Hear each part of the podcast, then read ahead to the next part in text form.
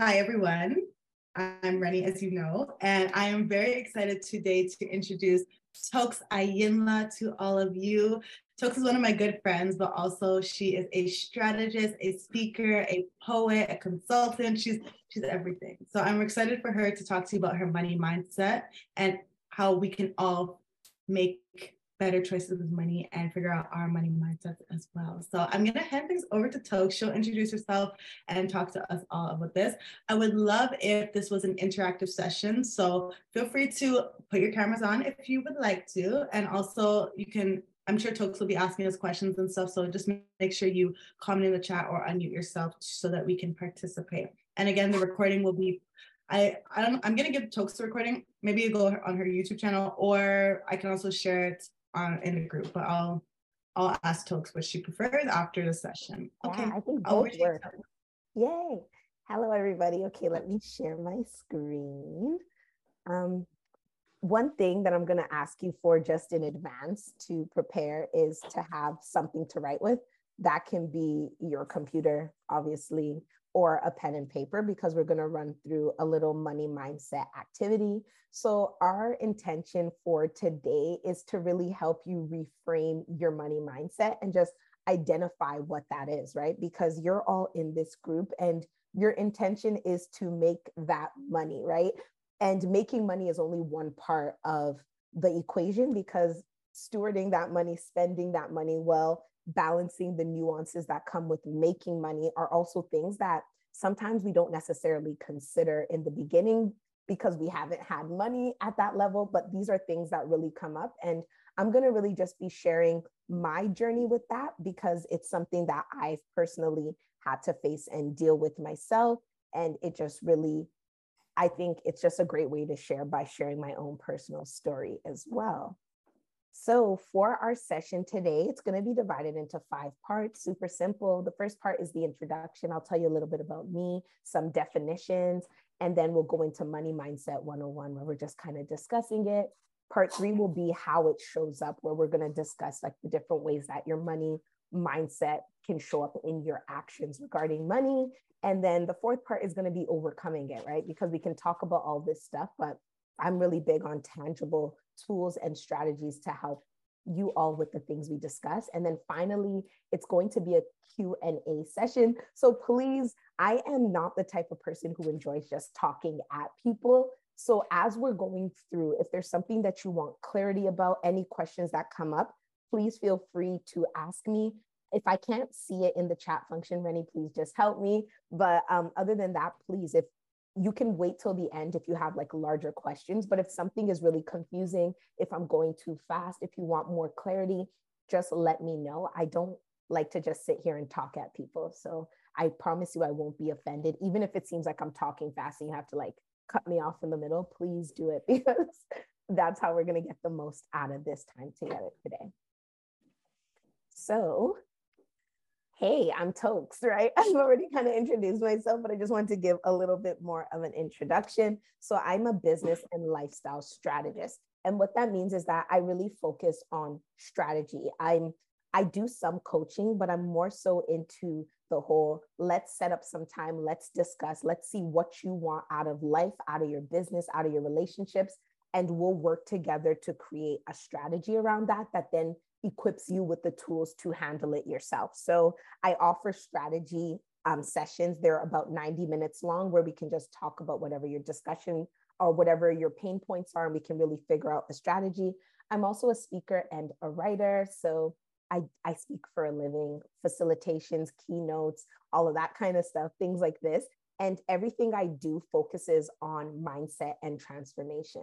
So all of the tangibles are amazing. But for me, I really believe that if your mind is not aligned with where you want to go and there are hiccups in your thought processes, it's a real big hindrance to getting you from point A, which is where you currently are, to point B or Z, wherever you want to go. So I really like to fill that gap with a lot of different things, but mindset is really number one for me on that journey.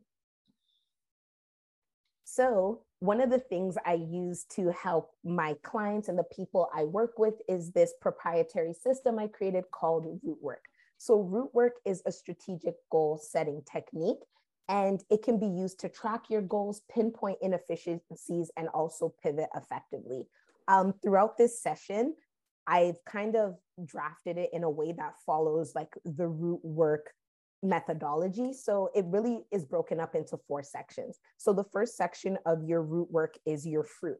So this is whatever you're manifesting, right? So this is either the goal you have that you want to create, or on the other end, the habits that you have that you don't like and you actually want to uproot. It's very important to first identify where you're going before you go there. So we first of all talk about the fruit. And the purpose behind Rootwork is to really take a look at the things underneath what we want, because often we look at this great goal that we have and we're like, oh, this is amazing. This is so worthy. And then after a while, the excitement goes away and we haven't accomplished the goal. And then we can feel like, oh, maybe I failed at this goal because the goal wasn't the right goal. But usually if you take a look at the root system, you'll find those inefficiencies. And instead of just scrapping something, you can fill in those gaps. So the only part of Rootwork that's above the ground is the fruit, just like with a tree.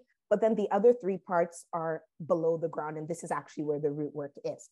So the first, um, the second part is the depth, right? So how deep are you going with what you want? And this is really just your internal personal conviction that's required to accomplish your fruit. Someone can tell you that you have the, the most potential in the world, but if you don't personally believe that yourself, there's only so far you can go, right? So if we're gonna have a goal, if we're gonna change our mindsets, if we're gonna change our habits, you have to first of all believe that it's possible and be convicted enough to do the work that is going to be required to actually accomplish this goal that you have. So once you go deep with those roots, you can't just go deep, because if the wind blows a tree over that only has deep roots, it's not deep, it's not enough, right? So then we go into the breadth, which is how wide you go. And these are the external supports and factors that are necessary for your success. You all are the perfect example of this already, because you wanted to deal with your money, right? You wanted to change your money, set financial goals. And what did you do? You hooked up with Reni and joined this accountability group, right? You had that internal conviction, and then you decided to get external support, right? Like when a, a tree has deep roots and wide roots, you're more likely to be able to handle whatever comes your way, because you're not just in it by yourself, right? And then the fourth um, component of Rootwork are the nutrients, which I think is the most important, and I think where people usually fall off. So you have the depth, you have the breadth, you know what your fruit is, and then three months later, you stop doing everything. Or three months later, it's not working and you're not coming back to check why. So the nutrients are the incremental audits that help you track success, pivot, and make relevant changes. You know, because you could have the depth and the breadth, and then three months later, you can realize, oh, you know, maybe the results aren't what I was expecting. And instead of saying, ah, it's a fail, it didn't happen, then you can assess the Rootwork. Maybe the initial goal you had that you thought was the most important goal, now three months later, you're realizing that, ah, maybe I thought my goal was saving money, but maybe I should actually be focusing on having discipline.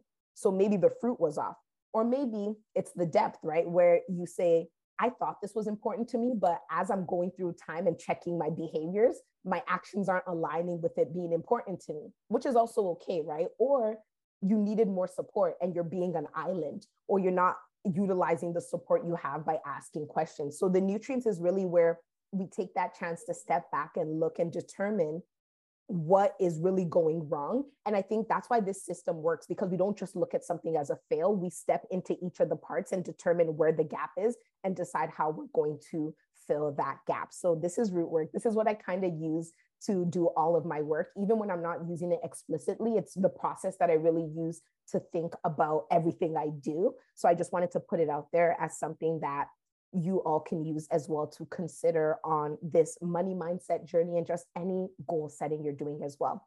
Um, the second part of Rootwork is the Rootwork model of awareness. And I think these five parts are very crucial to creating a change, right? So the first part is R for revelation. You need to actually believe that there's something that needs to be different. You know, it's not about other people telling you. You have to have that personal re- revelation within yourself that makes you know that, you know what, I don't really like the way things are, so I'm going to change it. Then the first O is optimism about your ability to succeed. It's one thing to say you need to change something. It's a whole nother thing to believe that you actually are able to do it. If you believe that you're able to do it, then you're going to be willing to put in the work, versus if you're pessimistic about your ability to change And then the second O is the observance of required changes. You know that you need to change. You feel like you can. Now you need to figure out what are the things that you actually tangibly need to change and observe them for what they are. T is the technique required to implement these changes. And then S is finally sustainability of desired outcomes, right? Because it's great to hit our goals, but we don't want to backtrack because we aren't thinking about that sustainability, which is really what Rootwork is all about. So yeah, this is the um, Rootwork model of awareness. And yeah, um, since this is going to be recorded, you'll all be able to like look over this. And if you'd like to set up some time to talk with me about that, we can also do that, and we can run through a Rootwork strategy for you as well. So the objective of today is to help you understand your money mindset and see how it might be showing up in how you make, spend, and invest money, because that's what it's about, right? We want to make this money, keep this money, grow this money. And sometimes it can seem like you're making a lot of money. You get to the end of the year, you see your T four and you're like, I made that much. What do I have to show for it? And a lot of that can be attached to our mindset. So I wanted to offer this additional perspective of considering how your money is working for you, or maybe even working against you, and how your mindset can help you fix that. So now we're going to get into my money timeline. So just from twenty nineteen, because that's kind of when like my debt hit a plateau, or like the climax, and just when things went interesting. So for those of you who don't know my story, I was working in wealth management up until twenty nineteen, and I just decided I wanted to quit. Like I had, I had been feeling the need to quit from prior, um, probably from twenty eighteen, a lot of different reasons why. I have some um, videos on that on my YouTube, but I just felt like this wasn't it for me. I quit with zero savings, which is not something that I would recommend. It's not for the faint of heart. Um, yeah, Reni has a video on her Don't Go Broke Trying platform talking about my whole debt and quitting journey. So in that first year, I had no savings, but I understood that I was going to have to invest into myself in order to build my business out. So by the end of twenty nineteen, I was thirty thousand dollars in debt, and I had made four thousand dollars from my business. This is scary. This is a lot. And I thought I was going to make more money. I was going to do well because I had planned to do certain things like publish my, um, do book talks. But then twenty twenty, as you all know, the world shut down. So at the end of twenty twenty, I was able to pay off about five thousand dollars, and I made about twelve thousand dollars in my business in that year. And then um, twenty twenty-one came, things were looking a little bit brighter. I was able to continue paying down some. So I was able to pay down an additional ten thousand, and I made forty-eight thousand that year in my business. And then last year, I was able to completely pay off the rest of my debt and also make one hundred thirty thousand dollars in my business. So last year was my first year debt-free, and also my first six-figure year. So it was a good one. twenty twenty-two was actually quite cute when it comes to my business. But this is the timeline of how it goes, right? And you can see a lot of different things here. One, there were some years where, although I made money, the debt didn't go down as much because I was still offsetting and paying for things, right? Like I'm sure at some points the debt went lower than twenty-five thousand dollars in twenty twenty, but then surviving, I was offsetting it again and spending more. And also the way that my business grew is, is something that I think is interesting to note, right? Where it looks like it was nothing essentially. And then overnight, or what looks like overnight, it was able to grow quite quickly and jump like exponentially. And that's all good, you know, this is all great, but making money doesn't equal keeping money. And I think that's what we really want to discuss today, right? Because it's great to say we're making a bunch of money, but as I said, sometimes we get to the end of the year, we see how much we made, and it makes us sick to our stomachs because we see what we have left and it's essentially nothing. And that's really where the importance of having a money mindset comes in, because it's not just about making money. When we look at these statistics, seventy-eight percent of professional athletes go broke two years after retirement.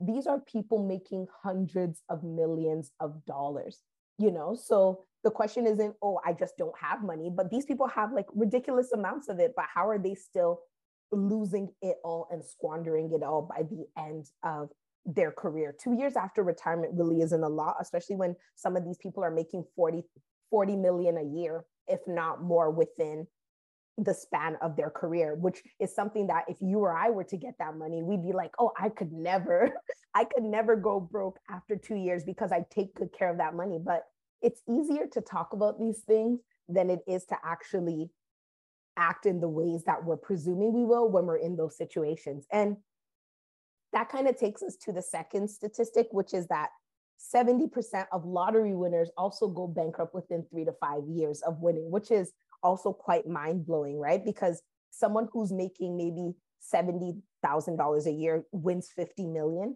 You would think that, oh my gosh, if I won fifty million, it would be amazing. I wouldn't like, I wouldn't waste that money. I'd be able to spend it well, but the statistics are showing us something different. And this is why it's also really important to note that just because you're making it doesn't mean you're going to keep it, right? So with that being said, we're going to go into what is a money mindset, because that's really what we're here to discuss. So a money mindset is an individual's perspective towards money, including their attitudes, beliefs, and behaviors related to wealth and finances. It can be positive or negative and affects their financial decisions or habits. So it's how we think about money. It's, it's, the things that we've heard since we were little kids that we didn't even realize are affecting our ability to make money, to keep money, or to spend money. So I have an activity for you all. It's a five minute reflection just to get us into noticing where our money mindsets are. So this is why I asked you to have a pen or paper ready, or just have something you can type on with your computer. So what I want you to do for the next five minutes, which is until twenty-six after the hour here, is to answer these questions. Like off the top, this is not a lot of time to reflect on it because you're going to have a recording. You can always come back to these questions and really take your time to like dissect it. But I just want you to do a quick reflection. So the first question is, if I was given a million dollars today, how would I feel? The second one is, who do I feel financially responsible for and why? The third one is, how did my childhood affect my view on money? And the fourth one is, what does money represent to me? So I will give you until twenty-six after to answer these questions. And I'll take a look at the chat while I do that to see if there's anything I can answer while we go through. Yes, okay. So I hope you all got to do some reflecting. And if anyone wants to share, I wanted to give a chance for you all to share. I think I'll go through each question one by one and give anyone an opportunity to just come off mute and share. So would anyone like to share their initial thought around, if I was given a million dollars today, how would I feel? Yes, Reni, is your hand up? Yeah, I can go. So yeah. we can I'm sure everyone, after I go, more people will volunteer, I'm sure. And also, okay, yeah, comment in the chat as well if you don't feel comfortable. Uh, so if I was given a million dollars today, I feel like I would feel excited. Obviously, it's like a big thing, but also maybe a little overwhelmed. Like, what do I do with all of this money? Um, yeah. yeah, so I think it would be like a mixture of the two, even though I think I'm pretty good with money and I know I won't squander it, but still a little overwhelmed, but super happy, super excited at, at the same time. Yeah, um, I see a lot of relieved, empowered, happy, and grateful.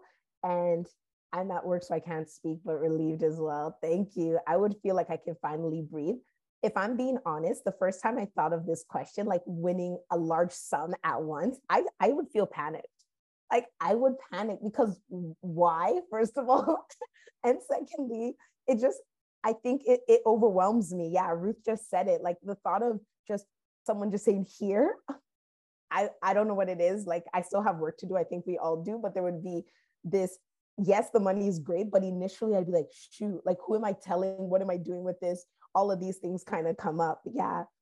Like a weight has been lifted off my shoulders. Like the world has been opened up for me. That is beautiful. I love it. Okay. Two, who do you feel financially responsible for and why? I can share. For yes, this. Thank you. Because I, I also had a question. Mm-hmm. So I put no one really. Okay. I feel financially responsible for anyone at this moment. Um, but then I asked myself, I don't know if you would consider wanting to make my parents comfortable yes. of yes. financial responsibility mm-hmm. because it's it's a desire, but like if it doesn't happen, like, okay, you know, I don't even know how to like verbalize it. It's yeah. something that I want, but I don't, does that fit under that question? And then I also thought about, oh, something or something or someone else that I kind of feel responsible for financially is my unborn children, yeah. which is also like one of the reasons why I haven't really quote unquote settled down yet, because I don't want them to like operate in lack, even though they're not even here yet. So mm-hmm. that affects how I move, but like, should it? No, I, and that's the thing, right? Like th- that's the point, right? Sometimes we don't think about these things so logically. And the question of should it affect it, it's not about should it, it's about does it. The fact that you're thinking of certain decisions in your life and how they're going to affect the children you want to bring into this world, there are people who you feel financially responsible for, even though they're not here yet. And the parents as well. I would say for me, I feel financially responsible for my mom. Um, and so my dad passed a few years ago and my mom is fine. Like financially, she's okay. But for a very long time, I was like, I gotta blow, I gotta make money because I need to pay off my mom's mortgage and do all of this. And I was operating from a place of fear of like, if I don't do this, am I gonna, is she not gonna be able to depend on me versus, oh, it would be my pleasure, you know? But at the end of the day, those things do affect us, because if you feel like you don't have enough or there are certain pressures on you, your ability to feel comfortable to make certain decisions or wait out on certain amounts of money changes. Like if I was a mother today and I, or in twenty nineteen, if I had a child and I wanted to quit my job, the risk I took, my tolerance would be much different. And I might've stayed at a job that wasn't satisfying me, that wasn't making me enough because I felt like it was better than nothing.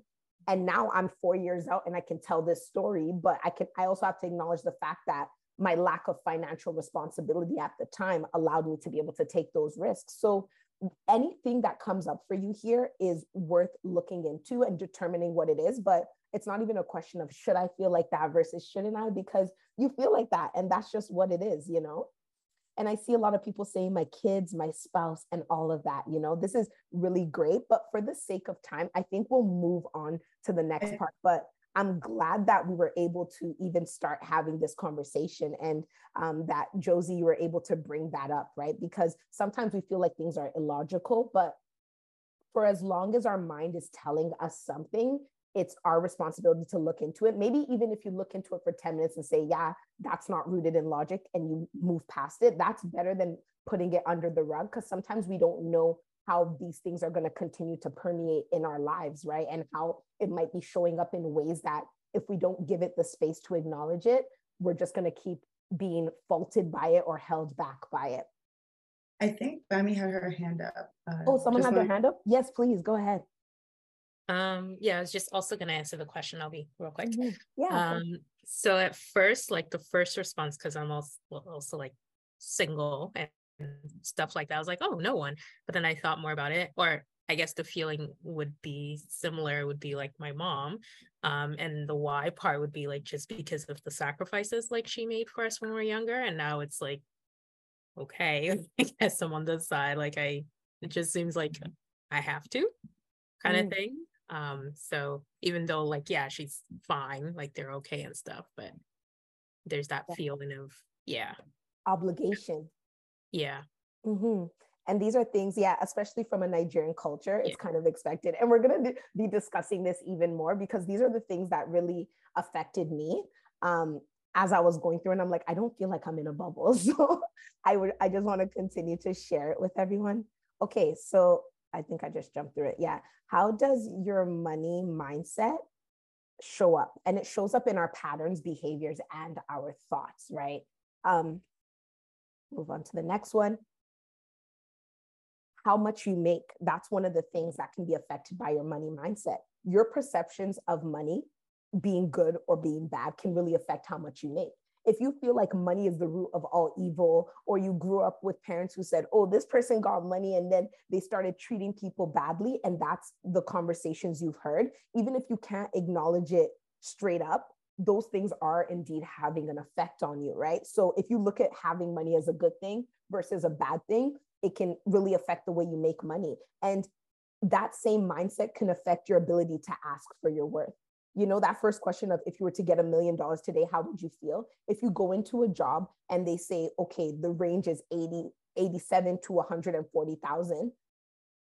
Do you feel like you're able to ask for that one hundred forty thousand? Or are you going to say, I feel like I should stay in the middle? What is causing you to feel like you should stay in the middle? What is it about asking for what you're worth or being at the top that you're not comfortable with, right? And this then goes into the opportunities that you go for and you don't go for. So I have a friend of mine that I've been friends with since I was like eight years old, and I was visiting her dad and he was asking about my business and he's like, oh, how are you doing? And I'm like, oh, Uncle Trevor, I can't wait to make like a million dollars. And I flinched when I said a million. And he immediately stopped me. He's like, why did you flinch? And he's like, the same way you flinched in saying it is the same way if a million dollar opportunity comes up, you're going to flinch. A part of you doesn't feel comfortable with it. And he literally sat with me and made me say, I'm going to make a million dollars like five times. And something that I didn't even realize, but my subconscious wasn't comfortable with that amount to the point where my lips couldn't say it.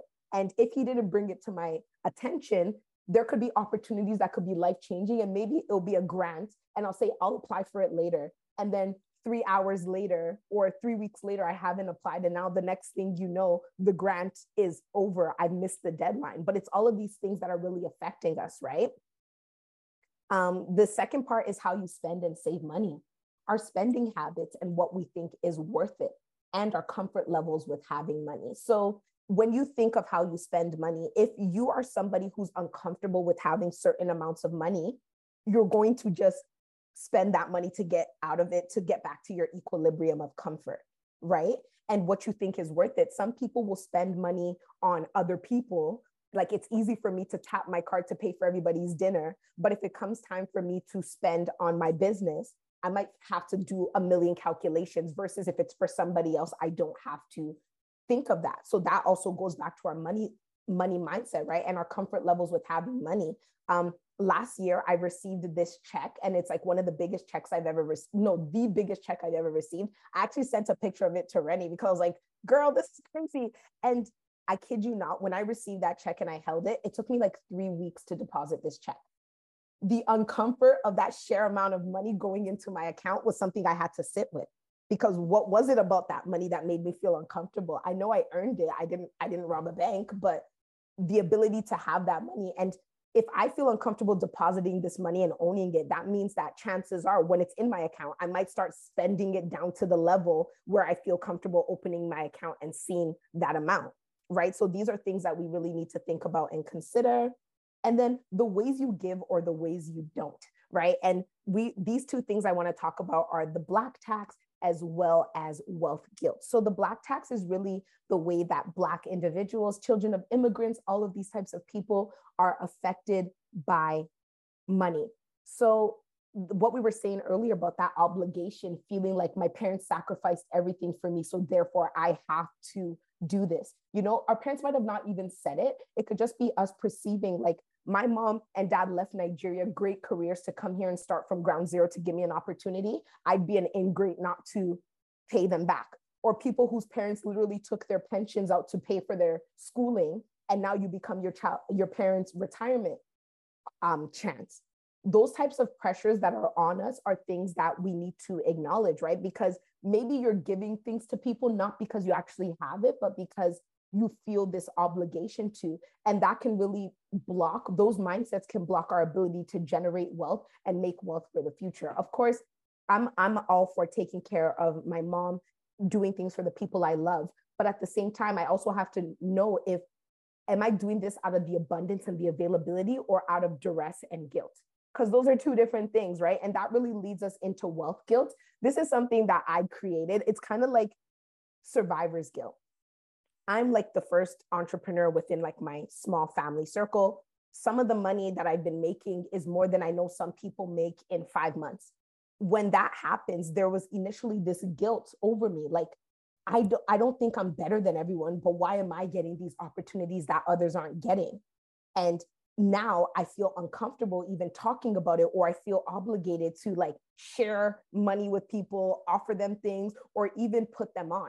And putting someone on is not necessarily the thing, right? Because if I'm running a certain type of business and someone's skill set doesn't align, but because I feel guilty that I have access to this money that they don't, I now hire them as a family member, th- that can have very grave circumstances on my ability to continue to grow the business. But I think these are things that we actually need to acknowledge as truth, because if you were to tell someone, I feel guilty for making money, they might say, how does that make sense, right? But it's all of these types of nuances that we need to pay attention to, because that guilt can actually stop you from making more. If I looked at that check and I was so uncomfortable, too uncomfortable to cash it, to the point where I end up saying, oh, wow, I never want to receive a check that high again, even if I don't say it with my mouth, but my subconscious, I can actually start to reduce the opportunities that I go for and the ways that I can grow my money, because my need for community and the fact that the money I'm making is kind of separating me in my mind from the community that I've grown to be a part of can actually take a big toll on how we're going to make that money. So I'm so happy that you're all going to get a chance to go through this again, and you can really sit with each part, because I think it's something that we could talk about forever. But um, as we move forward, like, these are just some of the things, right? But now, how do we overcome our negative money mindsets? Because all of this is great. You might have been getting new revelations, but I don't want to just leave you with the revelations and be on my way. I want to give you some tips and pieces of advice. So it's really your strategies, tips, and mindsets that can help you get over it. So the first one is acknowledging and shifting your limiting beliefs. You can only fix what you know is broken. You know, there can be certain guilt that you're feeling that you, you've never even thought was worth looking into, or maybe you felt so bad about it that you just brushed it under the rug, but you need to pay attention to it. Like, going back to the um, root system of awareness, it's that it's that optimism and also that observance of what you need to change. You can't change something if you don't know that it needs to be changed, right? So you need to acknowledge it. Whatever came up for you as we're having this discussion, the five minute exercise, be real with yourself. Say, I didn't think that I would panic like I did at the thought of receiving a million dollar check tomorrow. But now that I do, what is it about that? Not, uh, that's just my, that's just my mind. If I get it, I'm gonna be ready. Because based on the statistics, people who've been getting it are not even ready, right? So we need to pay attention to what our bodies and our minds are telling us. And then shifting from scarcity to abundance. Seeing is believing, right? Being around people, this group that you guys are currently in, hearing about wealth and how people manage their wealth is how you, you continue to shift it. You know, like, you might be the first one to hit six figures in your family. You might be the first one to break certain barriers. But if you are, you need to surround yourself with people who are similar, right? If If it's at work, maybe going out with certain people. When I worked in wealth management, one thing I'll say, although that job wasn't ultimately for me long-term, the amount of wealth that I was exposed to and the way people casually talked about millions of dollars, like it was ten cents, expanded my mind in a way that was very necessary for me to be able to feel confident enough to build this business that I'm building. And that's that exposure, right? Don't just be around people who think certain things. Where do you want to get to? Who is there? And glean from them to fill the gap. This can be anything from podcasts, right? Like the um, Don't Go Broke Trying, I'll Teach You to Be Rich, Diary of a C E O. Listen to people. You don't have to have a direct mentor. There's so much stuff on this beautiful internet that can help you get the information you need. And the next one is setting financial goals. Give your money a worthy job to do. When I used to be nervous about the thought of a million dollars, I reframed by that by saying, the more money I have, the more I'm able to bless people and grow my business and have impact. So now it would be an insult to my purpose not to make a million dollars, because then I'm actually hindering it. So then that takes it away from that anxiety, because I've given it a job to do that I feel is worthy. So when that money hits my account, I'm not nervous because I already know its purpose and I'm allocating it, versus just sitting there with a bunch of money that I'm scared to deal with or move around, right? So give your money a job to do, make that job worthy, so that every time you find yourself flinching, you can remember what that job is and you can get back to it. And then practicing mindful spending. Be intentional about how you spend your money. You might, just because you have it doesn't mean you have to give it. Just because you know you make more than your friends doesn't mean that every single dinner needs to be on you. Sometimes when they come, be the first one to yell, can we split? Can we get our individual checks? You don't have to feel responsible for everyone all the time. And Reni is actually a big proponent of a weekly budget. Like, you know, waiting till the end of the month to see what you spent, the avalanche could be wild. But if you're paying attention every single Sunday, taking that time to see where your money is going versus where you want it to go, going back to the fact that your money has a worthy job to do.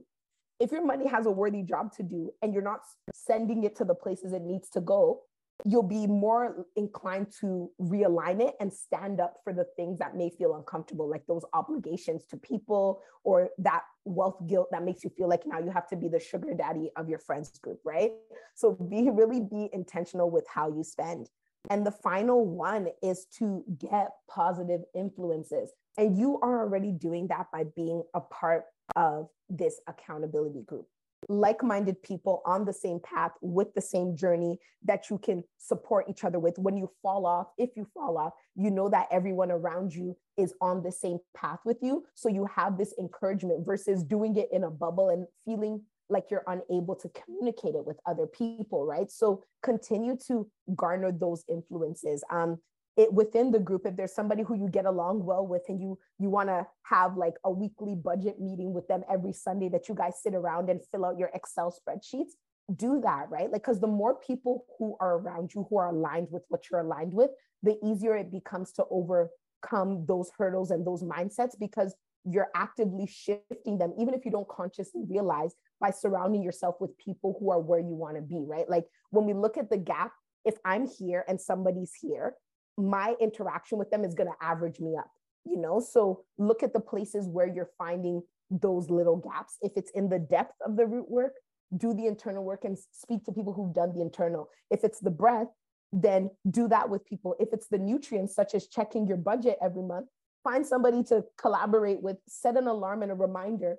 I set alarms and reminders that make me feel guilty. So I have this reminder in my phone for about, I'd say a year and a half, that at eight o'clock p m would say, if this is all you did today, would you be proud of yourself? And just having that in my phone, eight o'clock, I usually go to bed around eleven thirty. The answer to that question meant that I had three and a half hours to change it. You know what I mean? So if it's about your budget and you're like, oh, I'm going to be lazy to do my budget. If you know that what's worthy to you is buying a home, do this budget so I can buy my house. Like, write it in a way that will activate your emotional sensors, so that you will sit down and do it, even if there's a show on T V that you want to binge or anything else. And finally, as we close out, now that you know what to do, it's time to do it. You have the information, you have the tools, but tools in a toolbox don't do anything for you. It's taking them out and applying them. So I really hope that this helped you. And now, as we have like about fourteen minutes left, I'd love to take some questions from you all. Wow, thank you, Toks. I love that. I learned a lot, so thank you so much for. Can we can we can we give a clap to Toks, or write in the chat if you like the session? Okay. Thank you. I'm glad. Perfect. Yeah, I thought it was really good, and you kind of dragged us a little, just a little. I'm um, dragging myself too. Don't worry, it's, it's community dragging. So some of the question a question that we got was, do you have any tips on how to not let our imposter syndrome affect our money mindsets? Mm. Yeah, um, I'd say for me, it's reframing everything, I think. I have a video on my YouTube page. Like, if you go on my YouTube, there's a playlist called Fresh Wealth, which I just started, which I'm going to really be talking about building fresh wealth and everything that comes with it. But it's acknowledging, what are your limiting beliefs? Like, if my limiting belief that anytime I walk into a room, oh, I think my light just died, but um, anytime I walk into a room is, oh, I don't think I'm good enough, then what can I say instead, right? Like, we know the, the conversations that we have in our head, and it's up to us to not wait for those conversations to come, but instead counteract them in advance. Like, for me, one of the ones was, I believe, like, money is the root of all evil used to be one of those ones I used to think in my head, even though that's not even biblically sound. But then afterwards, I would say, money gives me the tools to bless people the way I want to. So as you're dealing with it, the first time it comes up, like, don't ignore it. That's my big thing. Don't ignore it. Talk to someone about it. And then also actively write out a reframe, like write it out on pen and paper, so that anytime it comes up, counteract it by saying that thing to yourself, because it's going to keep coming up if you don't. But you have to give yourself new language that, like, immediately like stomps that bad language out. Well said, well said. So everyone, how are you? Oh, go ahead, Ruth. I just want to say that I'm sorry for being off camera, but I'm doing a mask with my hair, so. No worries. um, I just want to say I, I enjoyed this session tonight and everything that I learned. Um, some things I'm learning now, and um, it's reinforcing what I've learned before. Mm-hmm. And um, I just want to share a testimony um, concerning um, giving yourself a new language and also tackling imposter syndrome, because Reni would know this. When we first met, first had this meeting with Reni, I told, that's one of the first thing I said to her, like, I struggled so hard, so much with imposter syndrome. I know I can do it. I know I have the ability. I know I'm capable. And uh, just because of, you know, how money affected me personally, and how I saw money or my outlook on money when I was younger and saw my family, you know, sometimes struggle and all of that. And uh, at that time, I didn't realize that it's because I saw that I was affected, and that was kind of crippling me. But I remember when I just moved from moved to uh, the G T A, I said to myself, one of the things I said to myself, I'm not going back in a minimum wage job. I'm not doing it. Like, I'm like, it doesn't matter what come my way, I am not doing it. And trust me, it wasn't easy because so many people tried to talk me back into it. When I saw that I really needed the money, I was like, hey, why don't I do it? But then I kept trying, and you know, job hunting is not easy. But I remember when my first job um, actually called me and gave me the offer and what's that, I was like, you know what? I'm going to ask them for more. Oh. And uh, at that moment, like, I didn't realize that I was doing it. I literally went to Reni's video, watch all the video, watch how to negotiate, and literally prep myself just for this one moment of asking them for more. And um, like you said, like, if this is the only thing that I did, would I be proud of myself? And I can truly say I'm proud of myself because they actually did give me more. So um, sometimes I, I would want to say, just step out and do it. Like, just, just do it. Because I find that when you sit with your thoughts, it's, it's crippling sometimes. So I would just say, step out, do it. And then guess what? Even if they don't, you did it. Yeah. Um, Ruth, that is an amazing testimony. I am so proud of you. And thank you so much for sharing. And the last part of just do it is something that I think is so important. When people see that people are doing powerful things or whatever, they assume that these people are bolder than them or more confident. But I will kid you not, maybe this is probably the craziest thing I say to people that people don't understand. I have severe stage fright and severe anxiety speaking in public. And as someone who does that for a living, people are like, how does that make sense? Because as I believe Reni put it there, motivation over discipline. I know what I need to do, so I do it even when my legs are shaking. People, people assume that you, you do the things when you're no longer scared, but who says that that's a, that's a blessing or an opportunity that you're going to get? I go out on stages, especially when I'm doing stage stuff, I feel nauseous, like sick to my stomach. But why do I do it? Because I know I'm supposed to. When I'm done this, I'm probably going to need a nap because I'm going to be so energetically charged. But at the same time, like, don't, you can't wait for the perfect time, because who says that that even exists? If you're feeling convicted, do it while your legs are shaking, and keep doing that over and over and over again. And instead of waiting for comfort, you start to develop boldness to face the things that make you feel uncomfortable. Um, Oyin, I see your hand up, but I see like two different questions yeah. that came up Let me- prior. Yeah, I'll read Tasha's question. How do you figure out what your limiting beliefs are? Also, where can we get info and how to get in contact with you? So yes. I will send out your info after, of course, but uh, go ahead. I think where you figure out what your limiting beliefs are, I'd say the five minute exercise we did at the beginning, really take time with it. Like, write, spend ten minutes on each of those questions, five to ten minutes, and write out what you, it comes up for you. And then also pay attention to yourself. If somebody is constantly asking you for money, or you see a certain person call you and you feel anxious, and then you still give it to them, and then you're annoyed and you roll your eyes in the background, there's that, that could be a limiting belief that I don't have the ability to say no to people, right? When opportunities come that are supposed to, are the things that you've been waiting for, how do you react to them initially? Do you procrastinate? Do you delay? Do you get nervous? Do you self-sabotage? I think paying attention to how you're behaving and how your behavior show up for you is the best way to determine your limiting beliefs, because you you won't know until you get thrusted into it, and then life kind of happens, right? And then you see yourself reacting in a way that maybe disappoints you or confuses you because you wouldn't have expected yourself to act in that way. So that's how you would figure it out. Um, I see Ronke. I don't yeah. like to accept gifts I, or help because I feel like I have enough. How do I overcome this? You got to start asking. And okay, so side note that no one really knows, I ru- I ruptured my Achilles two weekends ago. So I have a cast on right now and a boot. I'm a hyper independent human being. I had a mental breakdown on s- two Sundays ago when I had my cast, because my mom was helping me get food and I was tired of it. So I hopped over with my crutches to the kitchen, grabbed a pack of blueberries, and then realized that I didn't have enough hands to hold the blueberries and hold my crutches. And I'm telling you, I cried.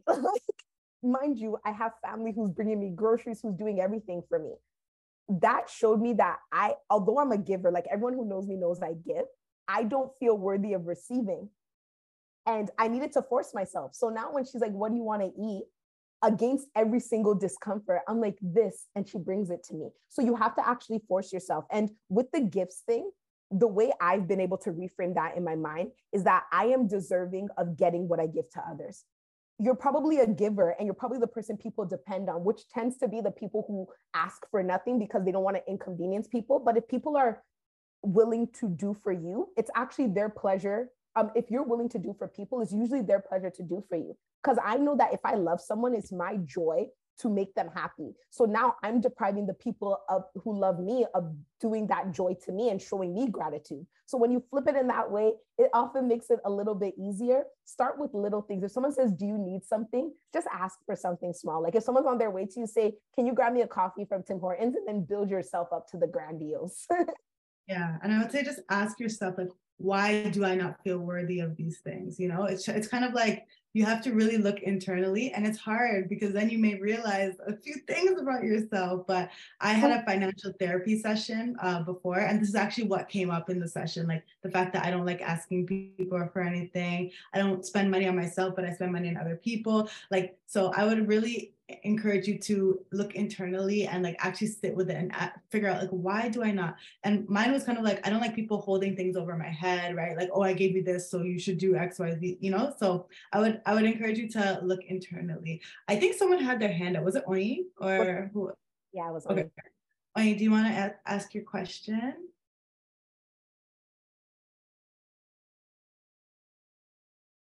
We can't hear you. I think you're...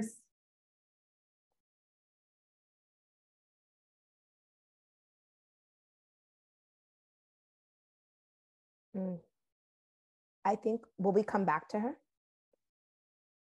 Okay, we'll come back to you, Ayi. No, no, no, no. I think someone's baby wants to add. Okay. okay. I'm so back. We'll ask, we're on to Bami's question. Uh, were there times when you regretted starting your business when you were thirty thousand dollars in debt? If so, how did you overcome it? Actually, wildly enough, no. I I I had braced myself for the fact that this is a real possibility, you know? And for me, my whole mindset was, if you don't believe that this business is going to succeed, dust off, dust off your resume and apply for another job, because you have the education, you have the skills, you have the experience. So I didn't go in thinking, oh, I'm not going to go into debt. I understood that businesses usually, some businesses fail within the first five years and people are often in the red for the first four. So me being in the red, although it was red inside my high interest credit card, it was something that I had already anticipated. And because of that, it wasn't shocking. And part of what I did was not tell anybody, because my conviction was only strong enough. The roots were only deep, they weren't wide. So I couldn't go tell somebody who would now make me panic. So I just kept it to myself and didn't even expose the debt I was in to anyone, I'd say until twenty twenty-two, when I was already like, yo, we're gonna pay this off in six months. That's when I brought people in. So I had to really, it was a solo journey, but I had the capacity for it because it was my journey to take. Yeah, that's that's hard to do. I don't know. I feel like me, I would have buckled uh, after like ten thousand in debt. I would have been like, okay, I'm getting a job. But um, that's just my, per- but I guess, yeah, it all depends on how much you believe in yourself and you believe, but also, I guess it's a, it's a balance. Like you believe in yourself, but also let's be have bills to pay. Let's be logical. So I guess it, it's, there's a balance that you have to find out. Um, Oyin, do you want to try again?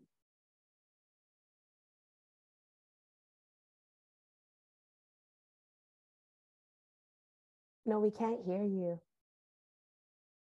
You wanna you wanna leave and then come back in? Or put it in the chat even. Or or in the chat. Okay. Does anybody else have questions for Toks? I know we're almost at time, but if you have questions, we will, we will answer them. Yeah, for sure. Yeah. Yeah. Um, Bami does. Go ahead, Ben. Hi, I have another question. Um, so I don't know if this is like, like if this ties to money mindset specifically or just mindset in general, but what you were saying with like being a, a giver, but when it's time to receive. So is that same thing with like, you're okay to do something like for everyone? Or like, for me, I find like, I'm like, I could drive to like Ottawa at like, no problem. But when I want like, I always drive to people. It's like, oh no, I'll come to over to you, or like, but when it's time for like people to come visit, it's like, oh no, don't worry about it. Like, I'll just come over to you. Like, is that the same thing? Or is it like, I guess, I don't even really know. My question is like, does it show up in? Yeah, I think. So it, is that like tied to money as well? Or is that like completely? I think it, everything is connected, because how we perceive ourselves allows us to to ask for or not ask for things, right? Like, if you're willing to inconvenience yourself and drive to Ottawa for people, but when they say they want to reciprocate, you don't want to inconvenience them. What is it about them that is worth inconveniencing yourself for, but you don't think that they should inconvenience themselves for you? And then that now goes into how we perceive ourselves, which then means that if there's an opportunity with money or spending, because at the end of the day, you're spending money and time. Gas is not cheap. Driving, I don't know if you're in the in Toronto, but if you are three and a half hours to Ottawa, that's, our time has value, right? So you're willing to spend all of yours for people, but when they want to spend for you, you're not comfortable accepting, which means that that can show up in different ways, in many different ways, right? If it's a job opportunity and they're like, these are our rates, are you like, I want to be in the middle?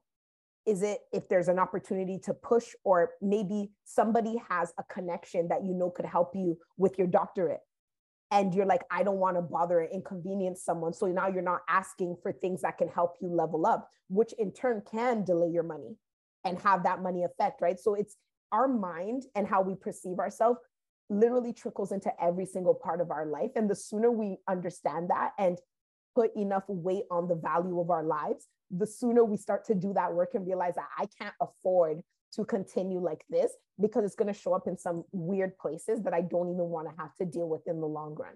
So it is all attractive. Time is money. You're spending time, you're spending gas money, and you're not letting people spend that time with on you. It's the same. It's all connected. So I hope it helps. No, yeah, no, that was good. That's good. Thanks. I'm rude. It's given, it's given therapy. It's given therapy. I love it. My next stop. um, Ruth, do you want to ask I'm your just, question? I'm just going to go off of Bami's question, but mine is more so how do you. Ruth, you're cutting out. Yeah, we can't hear you clearly. Can you hear me now? Yeah, much yeah. better. So I, I I was just saying, I'm just going to go off of Bambi's question, but my question would be, how do you get out of the mindset? It's, it's surrounding asking for help. I've never been the person to ask for help. I was independent my whole life. And even my parents who are comfortable helping me, like I can ask my parents to literally leave the world and they'll give it to me. Um, I don't want to bother people. but I've been trying to, especially with my support system. And sometimes what you find, you ask for help, and it's either you get mixed signals, or people let you down, or, you know, it's just iffy. You know, the help is very questionable. And that really kind of strikes my motivation to kind of ask people for anything. So now I find that I'm very skeptical with doing it. And even when I know I can, I just don't want to, because I'm afraid of being hurt or looked down in that way, knowing that I always give people my all, but I don't receive that. Yeah, um, of course, Ruth, that is, it sounds tough. And I, I completely understand, because same, but something that I think people are going to let us down. Human beings are human beings, right? You even, and I say you as in all of us, we've let people down, whether we intended to or not, right? That is not something that we can avoid. But there's something that I do. It's kind of like FOMO, like, so fear of missing out, but I write a list for the things that are worthy to me of what I would miss out on if I didn't do it. So keeping it high level, because we're talking about money here. If, if, for example, I wanted to buy a house, and that is my goal, not only will I say I want to buy a house and I want to save money. No, let's say my goal is to um, save twenty thousand dollars. Instead of just saying, oh, I want to save twenty thousand dollars and I'll put away aside money every week, I actually attach it to emotions. So what are the things that I would miss out on if I didn't save this twenty thousand dollars? So it could be anything from, I'm not going to have the financial stability to quit my job. I'm not going to be able to get the down payment for the house, and the market's getting crazier. So the longer I wait, the worse it's going to get. So I will actually attach strong emotions to the things that I want. So yes, I might be disappointed by people, but if I decide to allow the one person who disappointed me, or the five people who disappointed me, to block me from all of the opportunities to connect with people who could get me to my next level, yes, the pain is there. Yes, the fear is there. But what I want for my future, the life I want, the opportunities I want, the connections I need to make, they are heavier in the weight of my emotions than the potential disappointment. Because there are going to be people, you will reach out to somebody and then they'll do a, do you a solid. And then three months down the line, oh, I made her, you know, those things happen. But it's okay. If you need to know, think that you made me and I still got to where I needed to be, you can hold, hold the glory. Like, you can have that glory, because the door I entered because of you making me and what I've been doing inside, that is way more important to me than me trying to fight against the ego of someone who can hold it over my head. Because at the end of the day, if we think about people, people aren't fools, right? Reni brought me in here today to speak to you all because she trusts me. If Reni were to say, although I know this is not Reni, like Reni's personality, but if somebody were to say, oh, I brought her in and I exposed her to my audience, and now she's getting opportunities through them or supporters. The thing is that Reni herself knows that her audience means a lot to her, and she wouldn't bring me into this space to speak to you if I wasn't someone she trusted. So although I come in and I get an opportunity with you, you guys also trust Reni deeper, because Reni is bringing you good resources that you can trust. So we all win, right? And it, mm-hmm. and that's how you need to look at it. There are things that people are going to do, and their ego is going to try to do whatever they want to do. But your purpose, your path, your destination is more important than anything they are saying, anything they're doing. And that's why it's worth it to ask. If I don't ask for what I need and I hinder my progress by five years because I for, I've had too much ego to ask people, what am I losing in those five years that I'm gaining my pride of not asking? And what are the th- why are those things so painful that I can't afford to lose them? And when I hold that weight against the fear of people betraying me, it the scales balance like this. So I'm more likely to do those things. So it's really about determining what your value is and gaining that value, or putting that value ahead of any potential losses that you can incur. Right, right. Thank you so much. Thank you so well, much. Uh, You're welcome. It's really, really given therapy. I, I always thought she should be a therapist. Um, so one thing that I often see with our group members is that some people are, so maybe they have a goal, but they keep dipping into the money for their goal because, say, someone asks for money and then they, like, say they're trying to save twenty thousand dollars this year, they're putting the money away in the account, but then every time someone needs money, they'll take the money out of their savings and give it to somebody else. Mm-hmm. How, I know that has to do like a mindset thing, because me, unfortunately, my goal is my goal. Unfortunately, I don't have the money to give you. That's my logic. But I know a lot of people are like, what, why, why does this happen? And how can we overcome it if that is, if that feels like us? Like, we're always, and it may not just be taking the money to give to somebody else. It may be just, you know, I want to have fun this weekend, so let me take money out of my goal for, for me. So, so for that fun. So how do we overcome this, and why does this even happen? Yeah, I feel, I feel like that's twofold, especially the okay. backing part that you said about like taking on money to spend on yourself. Um, okay, so the first part really goes back to value. If I'm saving for something and somebody's asking me for money and I give it to them, that's my limiting belief that what I'm saving this money for is not as valuable as what this person needs. And, you know, sometimes when we put it into words like that, it sounds so harsh, but our actions are speaking, our actions are shouting. So we actually need to just pay attention to what our actions are saying, because your actions are telling you that what you have, what you're doing is not as valuable as what this person requires. And until you decide, like Reni said, my goal is my goal. You see the energy and the vim she said that with? She's not playing about what concerns her, which means when you come, it's not that I don't love you, but I also love me. And I love these places I need to be, because I can't afford not to get to the places I need to be. You know, I'm not going to be, there's enough things blocking us in this life. I'm not going to be another roadblock on my path to success. There's enough things that are already trying to do that to us, right? And the second part about like spending money, I think it's important to, instead of demonizing our habits, pay attention to what our habits are. I recently did a financial strategy session with somebody, and part of what that person discussed was the fact that when they become overwhelmed and sad, they spend money, they go shopping and stuff because it makes them feel better. But at the same time, once they've spent all that money and they're feeling better, they look at the money they've spent and they feel guilty. And I'm like, instead of us demonizing this habit, let's make space for this habit. If you know that you're somebody who is impulsive shopping when you're sad, I told her to make a oh shit account, excuse my language. So every single week, put in twenty to thirty dollars every single week into this oh crap account. And on the days where you're feeling sad and you want to shop, go into that account, see how much is there, and only spend that amount. I'm not saying cut it out, right? Because we have habits. There are things that we do that make us feel good. And I don't think anything that you want to change long-term is not, you need to create sustainable habits. It's not just cold turkey. I don't believe in that. I don't, same way I don't believe in diets, right? I need to have lifestyle changes that I can keep long-term, because if I say I'm never going to eat chips, the day I get a bag of chips, I'm downing the whole bag, you know? So pay attention to what your habits are and make accommodations and kindness to yourself. Because if you're feeling guilty about the things you're doing, that's also demonizing your mindset. I don't have discipline. I'm, I'm not a good person. I can't keep my word. Those are not, that's not good spaces. That's not the nutrients you need to like manifest your fruit, right? So pay attention to what you're doing and make room for the things that you know you can't escape. In the summer, I spend more money because I leave my house more.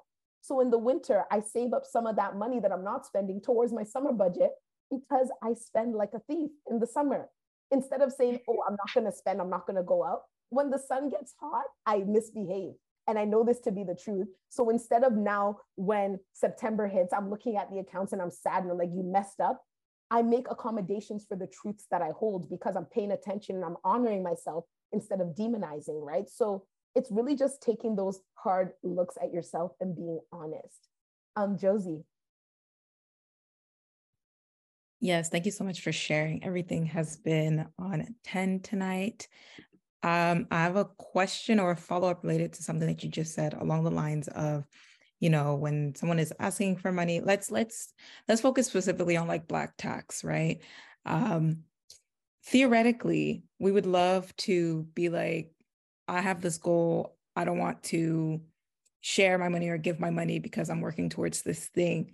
But realistically, or maybe even more practically, if we can touch a bit more on the practical side of like, maybe what does a conversation look like? Because when you have your loved ones who are there and you have this guilt, like right now we're in this safe space and, you know, we're encouraged and we're inspired. But then when we go back to these places where, you know, it's not easy, it's rough. And you're like, yes, I want to help. I want to support. Um, or I feel bad, or I feel terrible, or someone's asking you for money. Like, what, what are you tangibly saying? Um, cause no, like your parents are not trying to hear that, like you have this goal, or like your, your siblings are not trying to hear that. Like, maybe they are, but they, people still, they still gonna ask, right? So what, what, what's like a tangible script, for lack of a better word, or something that you've used in the past, or anyone else in the group, um, to use when you want to stay true to yourself in this financial journey? Hmm. I think it, it, it shifts depending on people and the people you're having conversations with. I'd say another thing to do before we even get into scripts is exercise wisdom. And this kind of goes back to the wealth guilt, right? Like if you're telling everyone around you how much you make and they're doing calculations of your paycheck for you, and now you want to tell them that you ain't got it, it, it, it can be a little, a little dicey, you know? So maybe we don't share that we just got that for twenty-five percent raise.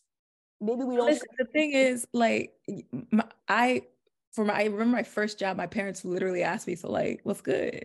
What, what you making? And they like want specifics. And you over yeah. here hot, because they're like, what? Hot.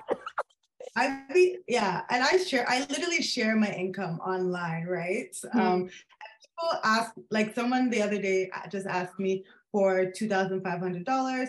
And they were like, I don't know um, when I'll be able to pay you back, right? And I, I wait, first of all, I was, and they're, they're close, but not close enough to ask me that. Like, I was just a little like, whoa, this is, I was like, this is not Toks asking me. This is like, you know, um, and she was like, yeah, I don't know when I'll be able to pay back. This is this. And I was like, hmm. And I just told her straight up, honestly, like, I, it's not, I literally said, it's not in the budget right now. I like, that's, that's what I had to say. And she respected it. And that was it.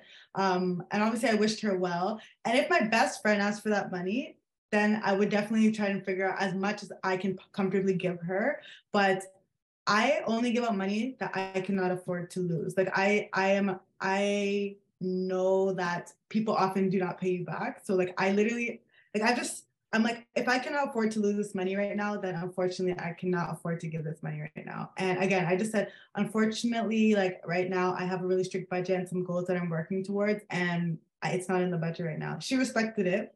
So, and we're still friends for now, at least. So, so yeah, folks. I think also something that Reni just touched on is like, she respected it, but they might not. You know, I feel like some of the reason why we don't, we're afraid to say no to people is because we sometimes attach our value in people's lives to the things we do for them. And we're afraid to say no, because if we say no and we're not doing what is our value in their life. And this also goes back to mindset, right? Like if I'm going to say no to someone, I'm not expecting them to, to walk away smiling. What I'm expecting is that they honor my no, even if their face is wrinkled and they don't talk to me for a bit, because I'm honoring myself, right? Our boundaries are f- to honor us. People respecting our gate doesn't mean they're happy it's up. You know, so it's one of those things where, of course, there are certain situations and instances that happen where I see there's a need. And although I didn't budget it, I adapt things to make room for that need. But if it's constantly, constantly, constantly, and I really don't have the capacity, you have to think of why it's worth it. If I give everybody, if, okay, as an entrepreneur, I have to create my own pension. I don't have a backup. So if I'm giving everybody this money that I'm supposed to be compounding into my future, what happens to me thirty years down the line because of the mistakes that the decisions that I'm making today? And now why is it worth somebody saying, ah, she's greedy for me to do that? Because sixty years, thirty years down the line, when I'm sixty years old, the consequences of my actions today are going to shout. They're going to shout in goodness, or they're going to shout in generational trauma of me now making my children have to do for me what I felt guilty about doing because of the decisions I made today. And another thing is, if we know that there are certain people in our lives that we want to support, create that budget, create that space. If it's twenty dollars a week, so you end up with eighty dollars a month, and somebody is telling you to send money or do something, that's what you have capacity for. And the less they ask, the more that pot grows. Maybe by the time they ask, there's two hundred in there, and somebody, and then you're able to do two hundred, but accommodate the truths that you hold in your life. Not everybody's able to say no. And to some people, I know that there are certain people that they ask me, like, for me to say no to them would like be so hard, because what they do for me and the love I have for them and the fact that I know they never ask, I know I'll just always give. So how do I make accommodations for that, right? Like, I have family members who are Muslim, family members who are Christian back home in Nigeria. Right now is Ramadan and Easter. Like, that's a lot of giving to them, right? They don't ask me, but during those times of the year, I'm like, let me just do something for them, you know? So understand what your truths are, and then make financial and mental accommodations for these things, and realize that people are not going to appreciate it, but they're not going to have a choice. Because if I say no, what are you going to do? Steal my debit card and go in? You can't. You're just going to scrumple up your face, and eventually you're going to get over it. And if you don't get over it, that also enlightens me. If somebody truly doesn't care about you doing what's best for yourself, what does that tell you about the regard in which that person holds you and the dynamic of that relationship? It brings up hard conversations. Hard conversations are uncomfortable, but it's more uncomfortable to tread on eggshells or eventually trip over all the things you've been pushing under the rug, because when that happens, it's a bigger explosion versus when we're just having those conversations on and on with those people over time. Well said. I, I think there's that saying that people who get upset when you set boundaries are those who benefited from you having none. So I think we should realize that. I think the book, uh, How to Get, I Will Teach You How to Be Rich, has like scripts around this as well. So maybe um, we can look at some in there. Okay, so we're, we're over time. So if anyone has one more question, we'll take it. And if not, we will close for the night. But again, this recording will be posted afterwards. So if anyone has a question, feel free to ask in the chat or unmute yourself.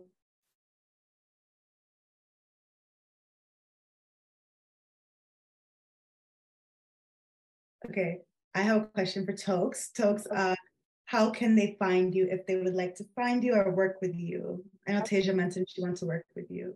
Yeah. Um, so by the end of tonight, Reni and I were talking about it. My Calendly link is going to be up in my um, in my link in bio on my socials um, to be able to set up a financial or a strategy session about whatever you'd like, an hour and a half. Um, you can find me everywhere on the internet at ToksTalks. That's just kind of what everything is. Instagram, YouTube. I'm really trying to grow my YouTube, so I'd love it if you would subscribe. Shameless plug. Um, yeah, Instagram, TikTok, YouTube, Twitter, everything is ToksTalks. I want to thank you all so much for taking the time to really like spend an hour and like twenty-two minutes of your day really sitting here and talking with me. And I really do hope that the conversations we had today will impact you positively and maybe even enlighten you to some things. This is like uncomfortable, but trust me, when you get to the other side of your boundaries and your mindset, you're like, I was really operating in the pits. Like, you'll realize that there's so much liberation and opportunity and confidence and just peace of mind when you're not like skirting around situations and um, avoiding them. And when you really understand the value that you have, the value that your money have, has, and you're able to walk in it very confidently. Thank you.